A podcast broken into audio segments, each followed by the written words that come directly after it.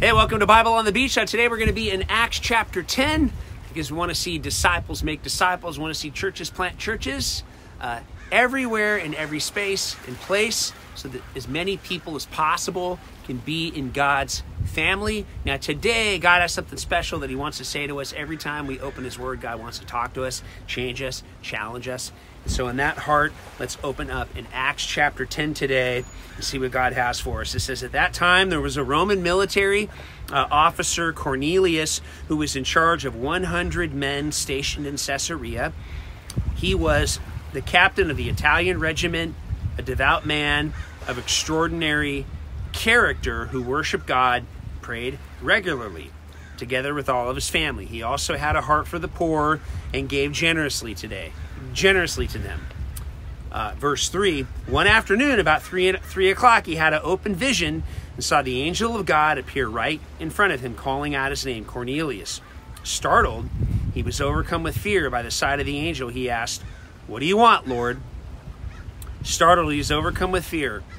The angel said, All of your prayers and your generosity to the poor have ascended before God as an eternal offering.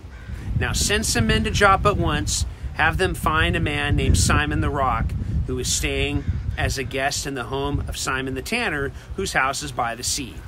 After the angel left, Cornelius called for two of his servants and a trusted godly soldier who was his personal attache he explained to them everything that had just happened and sent them off to Joppa. So what ha- what's happening here is God is expanding his kingdom and he's doing it through miracles. He's actually give this man a vision and he actually gave this man a dream. Does God work through visions and dreams? 100%. Absolutely. Has God does God sometimes give you a vision? Sure. Does sometimes God give you a dream? Absolutely. God works this way. And sometimes the most powerful way that God works is when He just talks to, to people directly. And this is a story here. Hard to argue with someone who's heard from God directly. Um, and if God's working in your heart directly, hold on to those experiences because you can look back like like this man did, and you can you can know for sure that God was talking and working in and through you in that moment. So God gives him this vision. He says, "Go get, um, go get uh, Peter, uh, because now Peter's going to have a message for him, and we're going to find out uh, what it was." And so it says the next day around noon, as Cornelius's men were approaching Joppa, Peter went up to the flat roof of the house to pray. Now he was hungry and wanted to eat, but while lunch was being prepared, he fell into a trance and entered into another realm. Now, what's happening here? Well, he was so deep in prayer that he basically tuned out everything that was happening around. He went, in, he went in a very deep place of prayer, and God is now beginning to really talk to him. This can happen in your life. Remember, he went to a flat roof to pray. So he was accustomed to praying there. He was accustomed to going there at this time of day.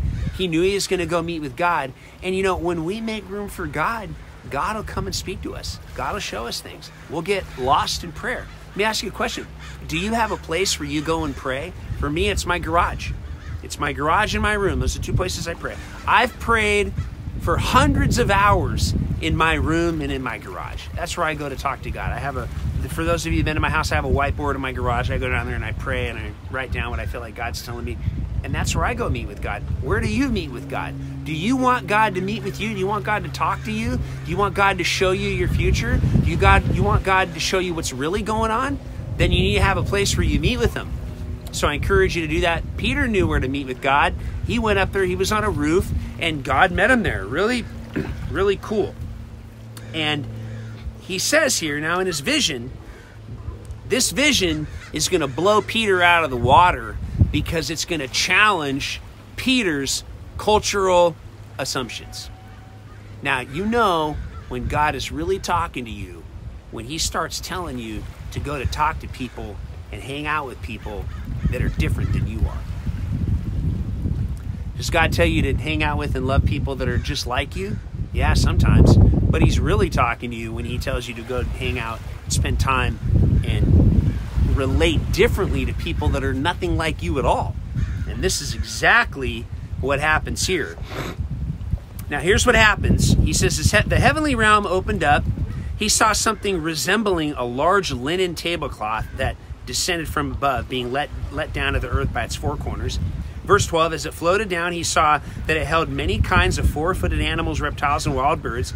A voice said to him, Go, Peter, and prepare them to be eaten. Peter replied, There's no way I could do that, Lord. I've never eaten anything forbidden or, or impure according to our Jewish laws.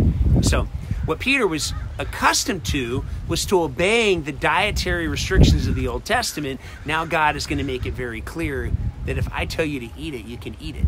And this is what he does. Now, the voice spoke again Nothing is unclean if God declares it to be clean. So, God is challenging Peter's relationship with food. Very powerful. Food is cultural. Food is a language. He's saying you've been eating like this, but now you need now you can eat all of this. Peter says, "What? This isn't how I've been living. This is how isn't how I've been operating. Let me tell you something, my friend. God always challenges how you live, and He always challenges how you operate. That's because He's God. He's trying to mold us. We're the clay. We're not God. He's God. We're the clay. He's molding us and making us every day. That's what God does in our life. Now the vision the vision was repeated 3 times. This is hilarious. You know, sometimes God has to show us things several times for us to get it. That's exactly what's happening here. God shows him several times. This is what I want you to do. Now, suddenly the linen sheet was snatched back up into heaven. Peter was so stunned by the vision that he couldn't stop wondering about what it all meant.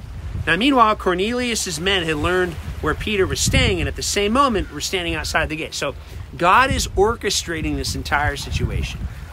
He is uh, working in Cornelius' life, he's working in Peter's life, and, and, and both of them need each other. And he brings them together to speak to both of them. Now, look at verse 18. They called out to those in the houses, This where Simon the rock is staying. Now remember, Jesus said, You're Peter, you're the rock. And this is what's going on here. And uh, as Peter was deep in thought, trying to interpret the vision, the Spirit said to him, Go downstairs now, for three men are looking for you. Don't hesitate to go with them because I have sent them. So sometimes God will tell you exactly where to walk and exactly where to go and exactly who to talk to. And God will tell you, uh, go over here and talk to these people, and and it's okay. I'm going to be with you as you do it. Now Peter went downstairs to the men and said, I believe I'm the one you're looking for. What brings you here? They answered, We serve Cornelius, a Roman military captain who sent us to find you. He's a devout man of the highest integrity who worships God and is respected throughout the Jewish community. He was divinely instructed through the appearance of an angel to summon you to his home and to listen to the message that you would bring him. Now, Peter and now, this is crazy. You know, sometimes God will talk to people and tell them to trust you. Think about that. A lot of times people say, well, trust is earned. Yeah, trust is earned. I get it. Sometimes God will tell people, uh, you know what, that guy over there? Trust him. Trust him. So God was orchestrating all of this because He wanted them to understand that He wanted to change some ways about their thinking.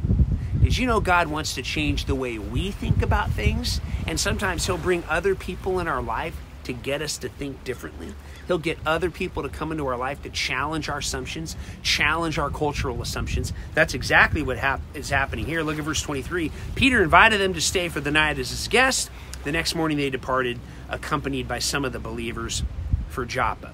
So, God is moving powerfully uh, through this situation. Now, it says the next day they arrived in Caesarea, where Cornelius is waiting anxiously for them, and they gathered together all of his relatives and close friends.